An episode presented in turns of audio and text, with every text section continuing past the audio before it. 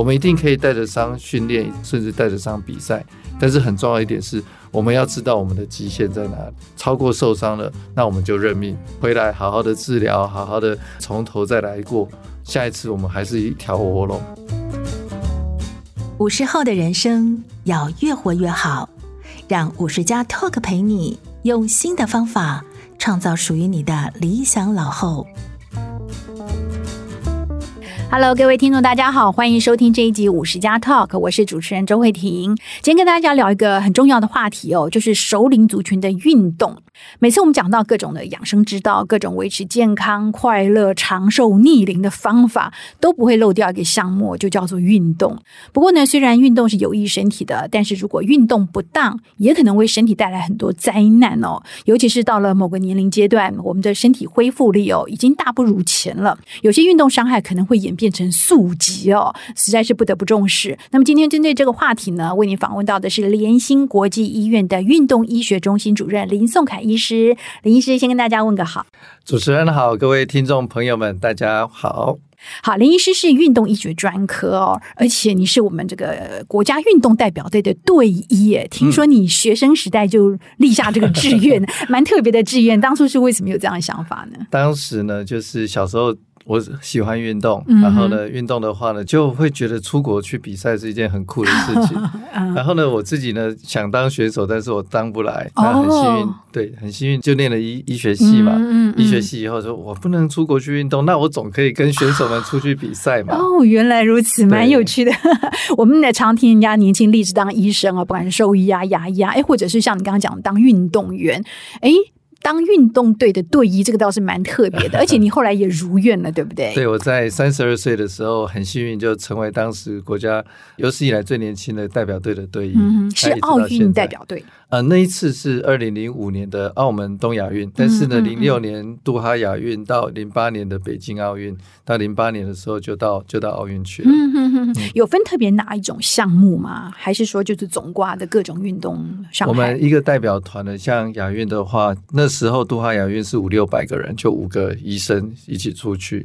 那像接下来这个杭州亚运啊，嗯、这即将来到的九月的杭州亚运，有八百个人哦。但是八百个人的话，就会有七位到八位的代表队，就会照顾各个项目，大家会分配。那还是很忙哎，哎，很忙哦。我们白天是啦啦队，晚上是是医生。嗯，还有哎，就是除了一方面当医生，还可以顺便参与这整个比赛的整个过程哦，是蛮有意思的。所以在运动伤害的预防还有治疗呢，林医师算是国家级的专家了。今天要。要请你啊，针对我们熟龄族群的运动问题呢，提供大家正确的观念。呃，想先请教医师的是哦，呃，我们知道运动很重要，但是哪些运动是完全不适合五十岁以上，或者说到了某个年纪，嗯，就强烈建议要避免去碰的，有没有？嗯哼，好，其实就我自己的观察，所有的运动其实都是适合个人，它必须要个人化。所以，如果五十岁以上一定不能做的运动，我仔细想一想，我还想不到，为什么呢？因为任何的运动，即使是马拉松，也有百岁的马拉松的人；游泳的人呢，也是一样，九十岁还是可以游泳；打网球的人也是八九十岁，只要他跑得动、打得动都可以。所以，一定五十岁以上不能做的。基本上是没有，嗯，但是呢，五十岁是一个关卡，不管是男生女生，五十岁就是一个关卡。这关卡过了以后，我们的体力会下降，嗯，我们的肌力会下降，我们会有会面临骨松跟肌少的问题。所以，即使是你平常在常做的运动，因为这些身体能力的下降，我们必须要适可而止。嗯哼哼，尤其是那种需要憋气的。要出很大的力气的，要冲很快的，要跳很高的这种这些运动，确实就像您所说的，我们要必须非常小心，要不然运动伤害马上就跑过来了。嗯哼，不要以为你还很年轻就对了啦。对对对对对对。所以就是说，没有你不能做的运动，只有你做的不恰当的运动，对不对？尤其到了某个年纪哦，这个受伤真的要很久时间才能恢复。记得看过影片，有八九十岁还在当空中飞人的，嗯，不是不行，但是你要怎么样量力而为，怎么样避免受伤哦。而且大家不要以为奥运队医自己就不会受伤哦。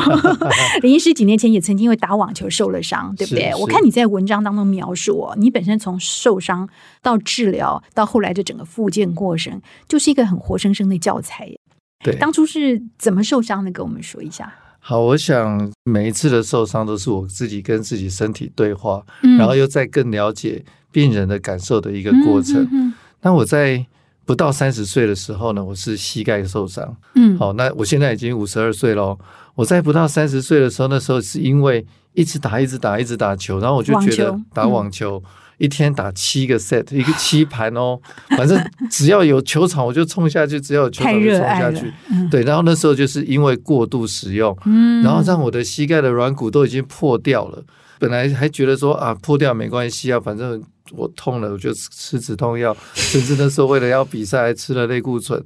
后来发现我再怎么吃吃药是不会解决。你那时候自己已经当医生了吗？快要当医生的时候、oh,，OK，、嗯、对，那时候还比较闲，所以就有比较多的时间可以打球。而且那时候，呃，嗯、可能保健保护自己的这个知识常识也还不够，不够，不够，不够。对，那那时候是处于那那时候是那种理论用在别人身上的那种 那种，不觉得自己会成为病人，对 对对，对，就是。叫病人要练肌力，但是自己呢却在吃止痛药。那个时候是那种状况。嗯，但后来呢，发现呢自己的自己学的那一套是行不通的。然后后来呢，发现连打球都有困难了，所以呢回来回到基本功，停把自己停了半年的网球，然后开始慢慢的练肌肉的力量。我开始骑脚踏车，发现了膝盖开始强壮了，我自己跑跑得动了。真的哦，那时候是跑得动，对，跑不动，蹲不下哦。然后后来跑得动了，蹲下去也比较好了，那个膝盖比较溜达了。好，在那种情况之下，我才才慢慢的又回去打球。那现在呢，我觉得我身体膝盖我还是有伤，我还是有磨损的状况。不过我知道节制了。以前打七盘，我现在打三盘。嗯，然后我知道我自己的膝盖，我是快要跑不动的时候，膝盖开始有肿的时候，我就知道说，哎，我的天花板。警告你了，我必须要调整我的速度，所以知道自己的状况，然后调整。那我还是可以做我喜欢的运动，我还是可以打球，而且不让自己受伤。每次受伤都很挫折啊，就很烦啊。那不能去打球，去看医生，医生又告诉你以后就不要跑步了，哎，这或是不要打球了，这很闷。嗯，嗯，所以我觉得我想跟听众们分享，就是有伤不代表就不能运动哦。嗯嗯嗯，因为。你即看到，即使是奥运金牌的选手，哪一个奥运金牌选手身上没有受伤？没有受伤，一定有。对，对，我们一定可以带着伤训练，甚至带着伤比赛。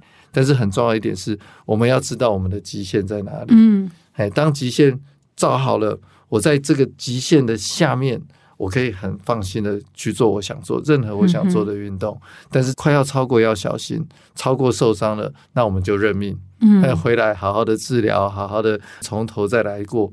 下一次我们还是一一条活龙。对你说，这个知道自己极限很重要。嗯、像你刚刚讲的是你自己的膝盖受伤，是但是你后来这个网球受伤是你的手臂，对不对？我的肩膀啊，那时候更惨啊，那时候这个肩膀是大概是两年前在打网球的时候，我跟很厉害的选手一起打球，打了以后呢，我的肩膀就连续三个扣球，扣球、嗯、扣完了以后，我的手好像掉出去了一样。而且更惨的是那一球我还输了，我还连那个分数我也没拿下来。好了，那肩膀快要掉下来的时候呢，我就知道哇，这个跟平常的拉伤是不一样的。所以我隔了一个星期发现它没有好，我就去做了核磁共振，做出来就发现我的关节唇就破掉了。哦，所以你还撑了一个星期，撑了一个星期，那一个星期手都举不高。一般我们像这种运动受伤啊，你处理的方式、处理的快慢，对后来的复原会有很大影响吗？是，你会建议像这种受伤，比方像你这一次这个肩膀不舒服了，你觉得第一时间可以怎么处理？第一个时间啊，就是受伤当下，你发现跟平常的不舒服不一样。的时候，那就是第一个警讯了。这个警讯我就必须先停下来，或许我还不能慢下来。比如说，好脚抽筋了，我不能马上下来，或者我在比赛啊的期间，那至少我可以把速度放下来，嗯。然后我把要赢或者是要把成绩的这件事情，把 PB 的这件事情先放下来，我先让我持续的先把它做完。第二个部分呢是，当我停下来了之后，我可以先做一些冰敷啊，或者是一些休息。但是呢，如果说他这个疼痛或者不舒服的情形超过了两天，或者是我在睡觉的时候，我即使已经停下来了，我睡觉还更痛，那代表是一个可能是一个潜在更严重的伤。所以这些都是一个警讯，这些警讯是等都不用等，嗯、我们真的要去找专业的医生来看。嗯哼，这个是在受伤之后慢慢观察，是的，呃，你跟你的身体对话而采取的一些措施，呃，是该动还是不动啊？什么这些有没有什么第一时间急救的正确方式？好，在以往我们会想说，就是 Price 的原则嘛，就第一个要保护啊，对。要休息啊，然后用冰敷。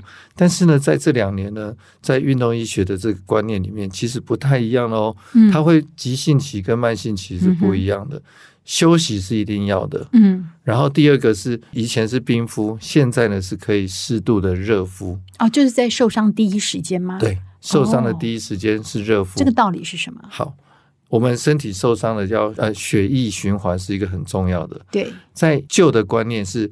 因为受伤后会红肿热痛，所以呢，我可以冰敷让血管收缩，然后我可以减少疼痛。好，这是对的。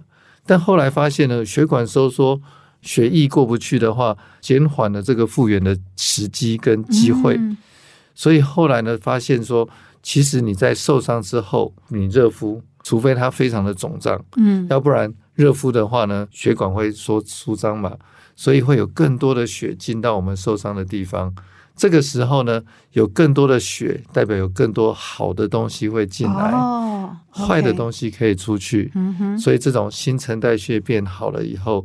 我可能比冰敷或是什么都没做会来得更好，嗯，所以这是这两年的一个很重要的一个观念。这是我第一次听说，因为我以前我们有什么二十四小时内要冰敷，二十到什么四十八还是七十二要热敷，然后过了之后再冰敷，所以这个观念现在是现在已经改了，改变了，嗯，现在已经改了。好，所以这个是刚受伤哦。而然后这个受伤急性期过了之后，说没有那么痛，开始能动的时候呢，以往说要休息，嗯，现在不是哦，要适度的动，对，对，适度的动，嗯，这个适度的动的原因是什么？一个人呢，如果躺床超过六个小时，我们的身体的肌肉其实就开始流失了，嗯哼，躺床超过两天，身体的心肺功能会跟着下降，嗯，好，这个还是是一个，如果今天假设还有骨折。或者是肌肉有撕裂伤，我们在一个休息卧床的状况之下，骨头要愈合，它会乱长；肌肉纤维要愈合，它会乱长，因为它不知道长到哪里去。那如果这个急性期过后，我们适度的给它一点重量，这个重量压着压着压着，其实就是在导引骨头在愈合的时候，往正确的方向，往正确的地方。是的，就是 optimal load，就是适度的一个负担。反而是对于愈合非常重要，肌肉骨头是这样子，肌肉纤维也是这样子，连韧带受伤也是这个样子。所以你给他适度的一个，不是跑跳，只是踩地，轻轻的踩地，轻轻的踩一下，踩一下，踩一下。碰一下就是一个刺激，嗯，碰一下就是一个刺激，反而可以让我们的受伤的那些组织呢，可以长得更好。可是受伤都已经痛得要命了，这怎么动啊？OK，这个界限是不好分的，对不对？Uh huh. 所以如果可以找运动医学的一些，不管是骨科、复健科，或是加医科的医师，嗯、甚至中医科的医师都 OK，就是让医生或是物理治疗师可以先分开来。这个时候是不能动的，那真的我们就不能动。但是前提是。这个时间真的不可以太长。嗯，好。第二个，什么时候可以动呢？如果我们发现，呃，让专业的人、运动医学的人来告诉你说可以动的时候，别怕，我们就可以开始动。好，因为我们自己在在诊间、在临床看到很多人哦。开完刀以后半年了，他还拿着四脚管还在偷吐、偷偷偷。那其实是因为他害怕，是，但这很可惜。嗯，这种半年了还在拿着四脚拐的这种状况，这种小骨折还这样子。其实他的骨头都长得非常的不好，而且他的肌肉流失可能更严重，啊那个、所以对于复原更耽误了，是不是？是你说的是哦，嗯、了解。所以这个东西是就是物理的方式了啊。一方面就是刚刚讲的热敷的观念，还有再来就是要适度的去刺激它动，不要休息过头了，对不对？在治疗上呢，我知道现在啊、呃，这个医学越来越进步啊，很常使用那个叫做 PRP 注射，我知道医师也非常专长于这个部分。嗯，哎，这样的一个治疗方式，可不可以跟我们？介绍一下。好，PRP 呢是最近的八年吧，不到十年，八年前引进台湾。嗯哼，那它其实是一个很早以前，大概是三十年前就被发现的一个治疗。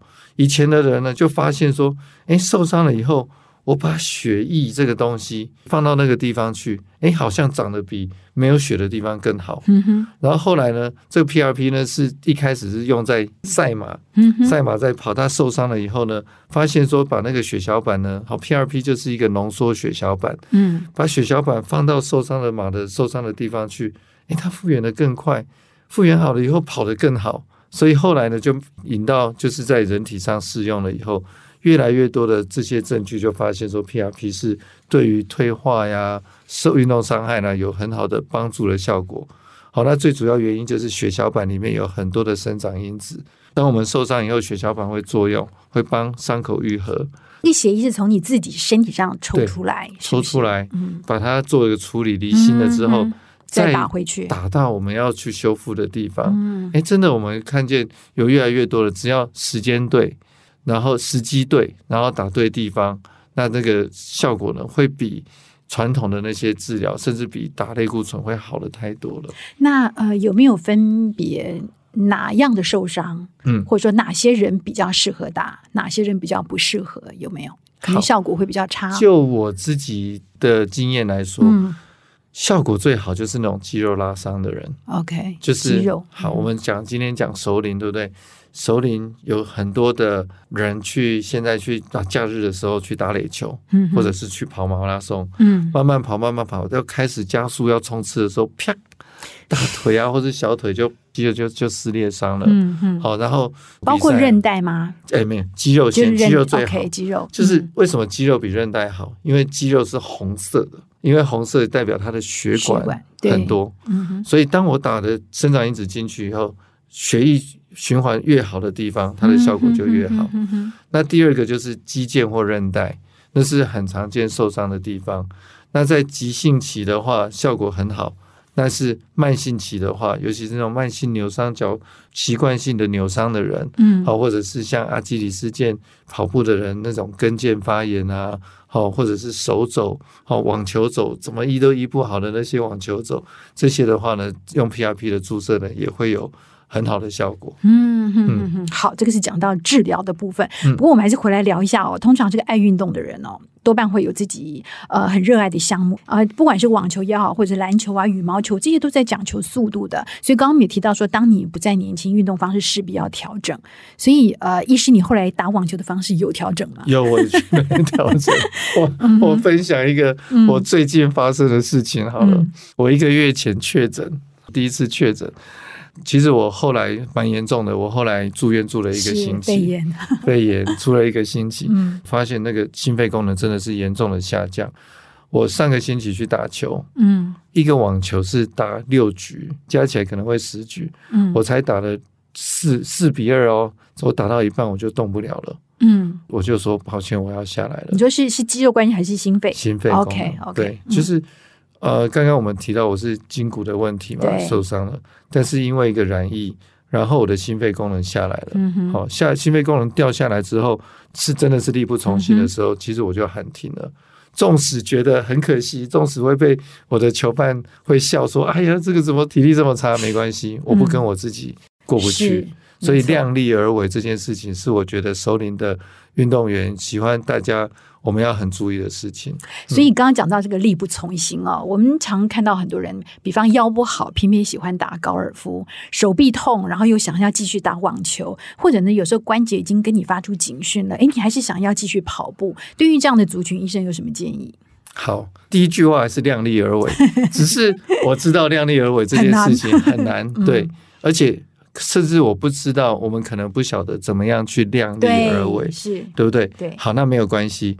我要讲的是，我们还是可以做这些事情，做这个运动。但是，当你发现身体的异样，这个异样出现的时候，这个异样不要去忽视它。嗯，太快的意外我们避免不了。嗯，但是绝大部分的运动伤害其实都是有迹可循的。对，嗯。然后你会发现你比较无力了。你今天状况不好的时候。我也不要太勉强，嗯哼，好，状况不好，可能是睡不好，可能是心情不好，跟太太吵架，也可能是因为我担心某些事情。这些人的心理状态不好，他会直接影响身体的表现。嗯，所以我要量力而为，就是不要硬催，硬冲，放下对比赛、对赢的这件事情的这个坚持。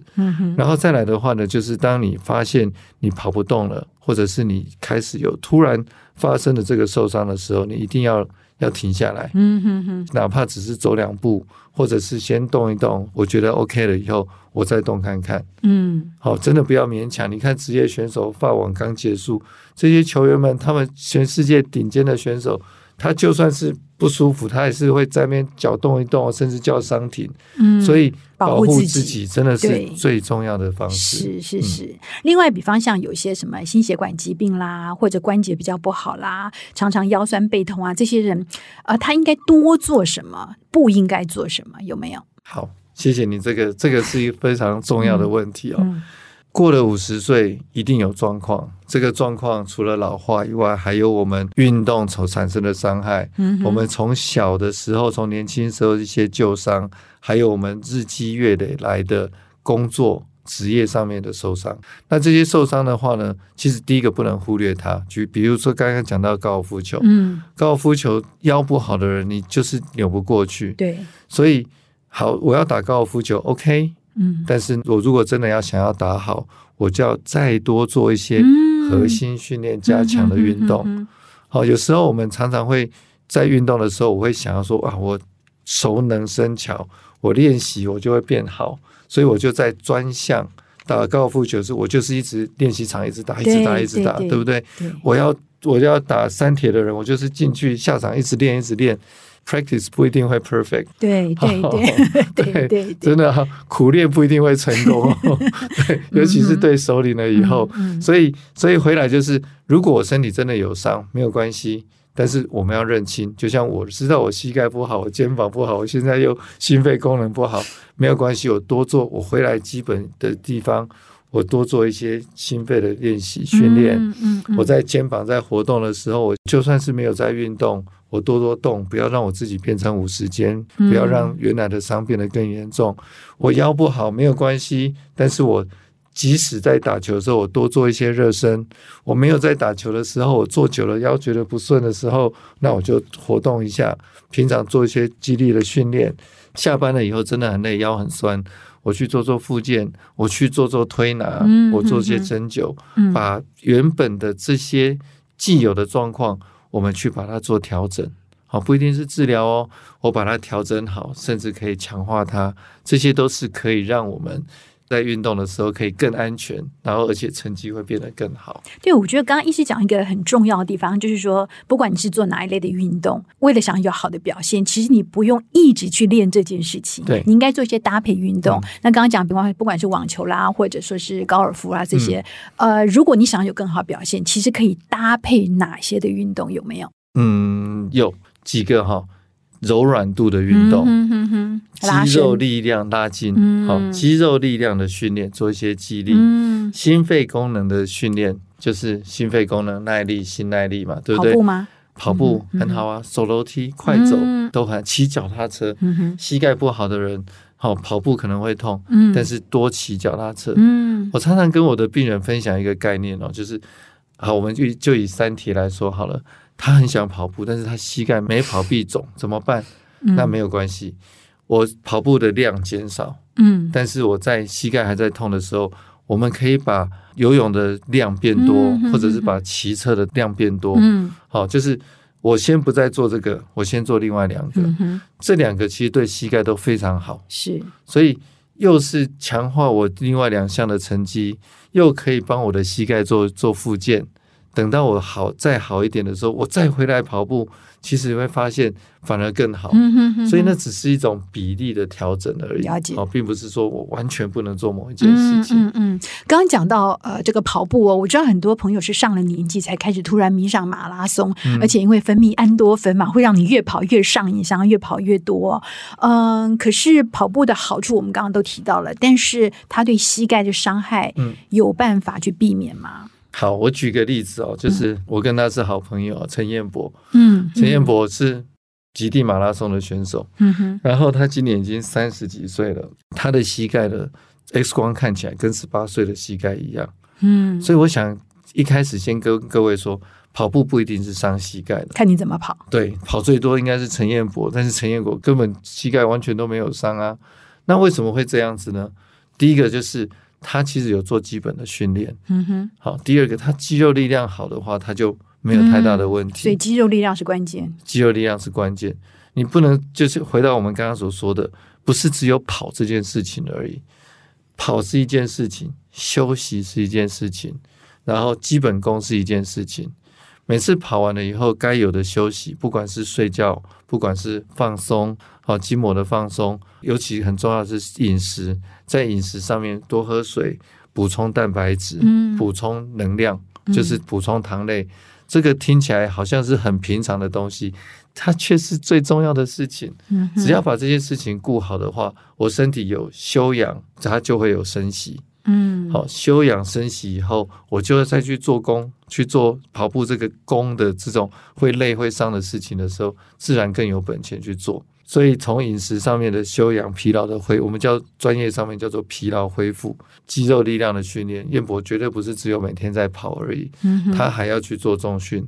他有时候在极地的时候，在特殊状况之下，他还要到大冰库里面去做一些特殊状况的训练。好，就是在不同的状况之下，你为了每一次的赛事或是每一次的运动，你要去做。不同状况的准备，好，越越多的准备，就会让你自己受伤的机会就会变小。跑步的姿势上呢？啊，姿势当然是很重要了。嗯，好，那我们怎么知道自己的姿势正不正确？痛，看痛不痛就好了。这样说好了，我这是一个大的原则。其实上天制造每一个人，他都是独一无二的。好，有一个标准的跑步的姿势没错，但是不代表这样子跑才对。嗯哼，五十公斤的女生跟三十公斤的女生跑步绝对不会是一样的。所以，一个好的教练，或是我们在跑步的时候，其实适应着我们身体的你既有的体型、我们的体重、我们的年龄，还有我们的身体的刚刚提到的肌肉肌耐力的这一些。这其实都不一样的。你三十岁的林颂凯跟七十岁林颂凯跑步也一定是不一样的。嗯嗯、所以提到什么叫好的跑姿，你跑得顺，跑得不会痛，不会累，嗯、对我跑完了会开心，这个时候就代表这个东西是对的。嗯，它没有一定的固定的答案，是、嗯、有一个标准，就是什么叫做比较好的。但是不并不代表说一定要这样子才对。嗯哼哼，爬山呢，有人建议是说，哦，这个年纪大了千万不要爬，因为你爬上山没问题，对，但是要下山一定会伤膝盖。对，那这个观念是是正确的吗？有没有什么样的姿势或者走法可以避免下坡对膝盖造成的伤害？好，对一个不常在爬山的人来说的话，下山真的是伤膝盖。嗯哼，好，但是如果今天对。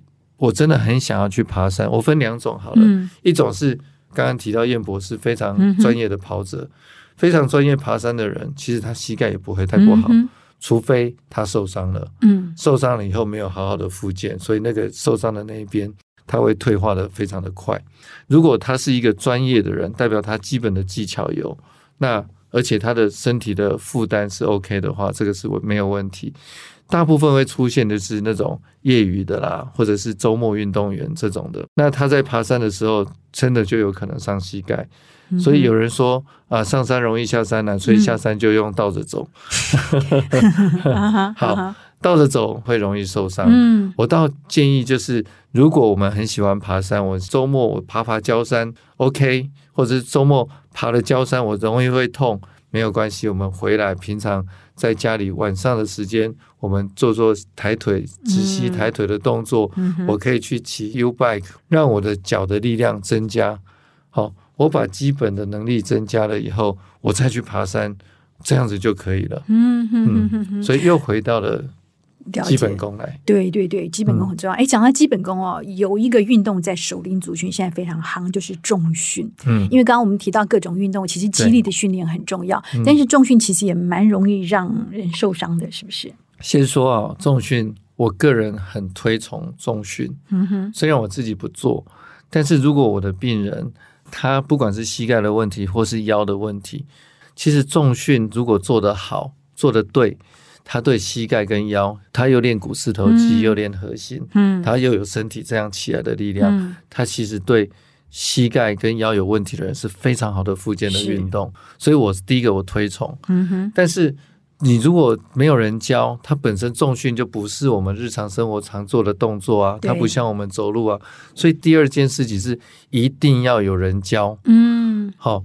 这还谈不到正确的运动哦，是我要重训之前，这个根本就是我不熟悉的运动，就像打高尔夫球好了，它根本就不是一个人体适应人体正常的一个动作，嗯、所以在一开始有人带着我们做，让我们把基本的动作模式，让我们的神经肌肉在运动的时候呢，我可以练习到我会我熟悉了以后。我再慢慢的去增加那个重量，嗯、这样才会达到好的运动的效果。嗯、哼哼哼，要不然开始乱做，哦，可能你可能会觉得说啊，有朋友教，或者我想要省钱，我我真的觉得这笔钱不要省。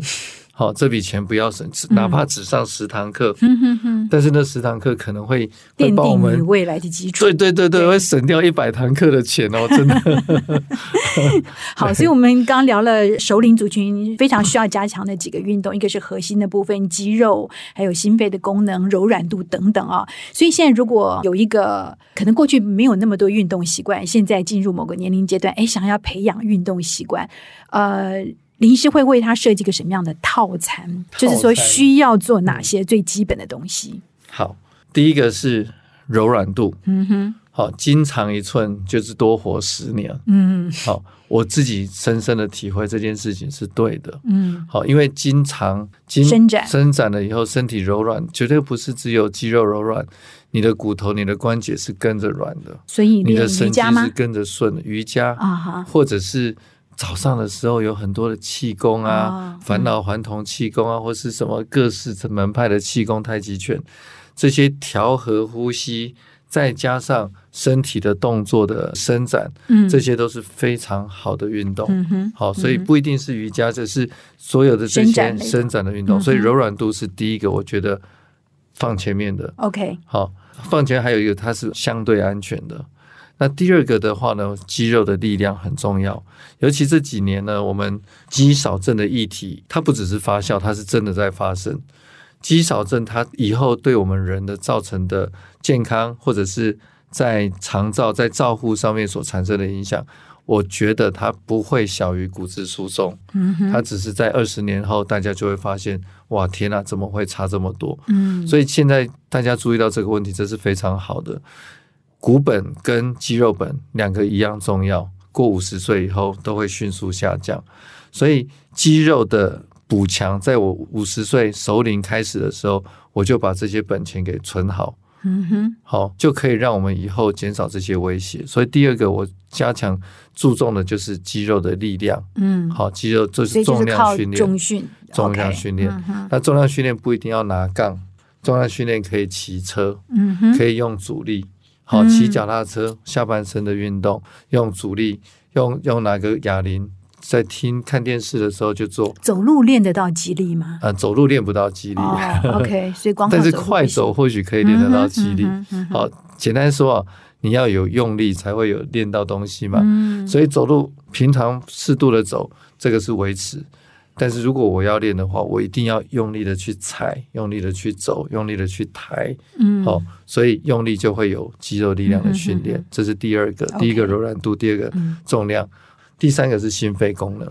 就我自己的例子啊，我才才住院一个礼拜，哇，那个心肺功能大概掉了四成左右，所以它会掉的是非常快的。嗯、熟龄的人，不管你平常我们可能大部分都是久坐的一个生活的形态。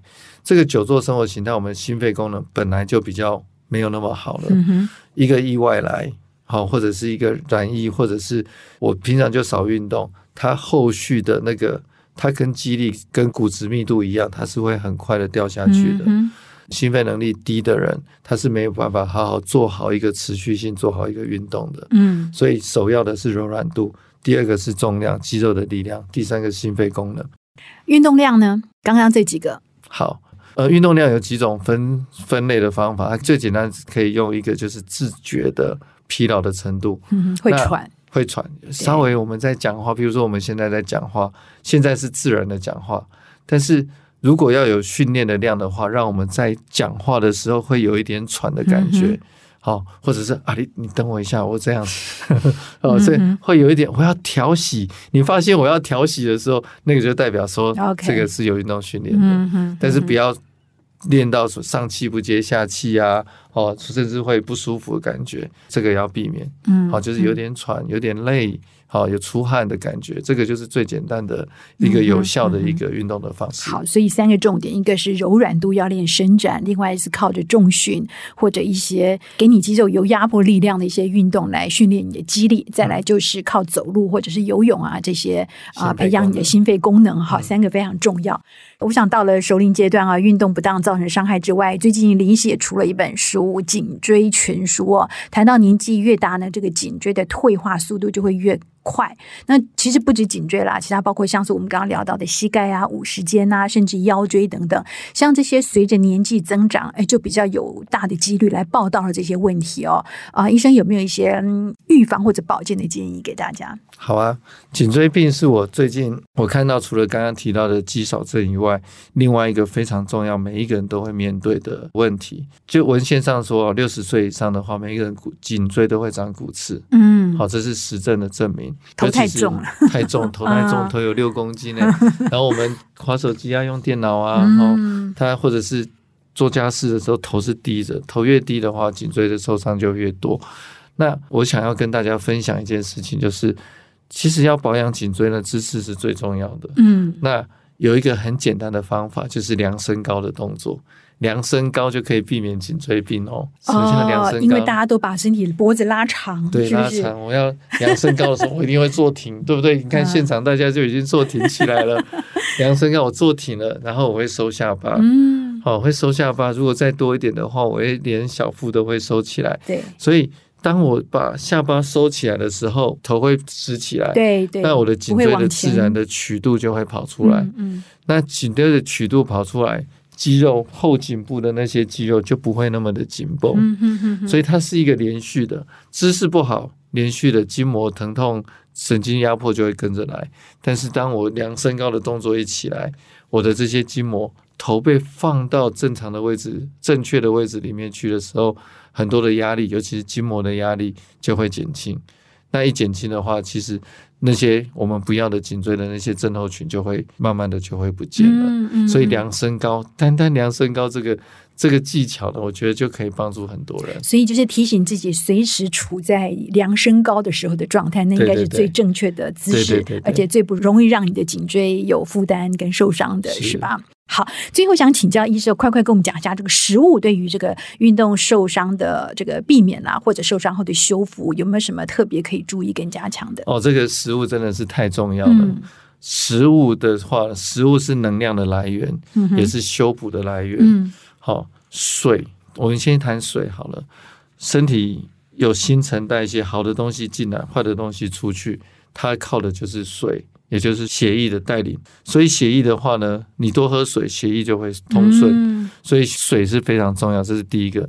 第二个的话呢是糖类，糖类是热量的来源。嗯、很多人怕胖不敢吃，对吃糖类。嗯、但是如果你有受伤了，好，或者是你已经很疲劳了，嗯、糖类不要怕，嗯、你要吃，因为有热量它才能修复。嗯，好。医生讲是那个酉字边的那个糖，酉字边的糖类，是对，就是淀粉类的东西。嗯哼。第三个才是原料，嗯，好，刚刚讲的还是能量而已哦。第三个是原料，原料的话就是蛋白质。好，蛋白质的话呢，就是植物性的蛋白质或动物性蛋白质都没有关系，但是少吃油炸类的东西。好，还少吃会让我们会发炎的，比如说是糖类的，是米字旁的这个糖，少吃这些东西。嗯、这样子的话呢，好的东西会留在身上，坏的东西避免干扰。这样子的话，我们身体的修复就会变得更好。嗯、哼哼好，今天非常谢谢林颂凯医师啊，针对这个熟龄之后的这个运动，不管是伤害啦，怎么样维护，怎么样加强自己的身体状况，给了我们非常多很棒的建议。我想运动受伤这种事情，谁也不想遇到啊，毕竟大家不再年轻了，伤筋动骨呢，要很长时间才会好，所以一定要小心预防哦。那是真的遇到了，也应该有比较正确的方法去处理，然后有耐心跟正向的心态去面对。谢谢林医师，谢谢谢谢主持人，好，谢谢，大家的收拜拜，拜拜。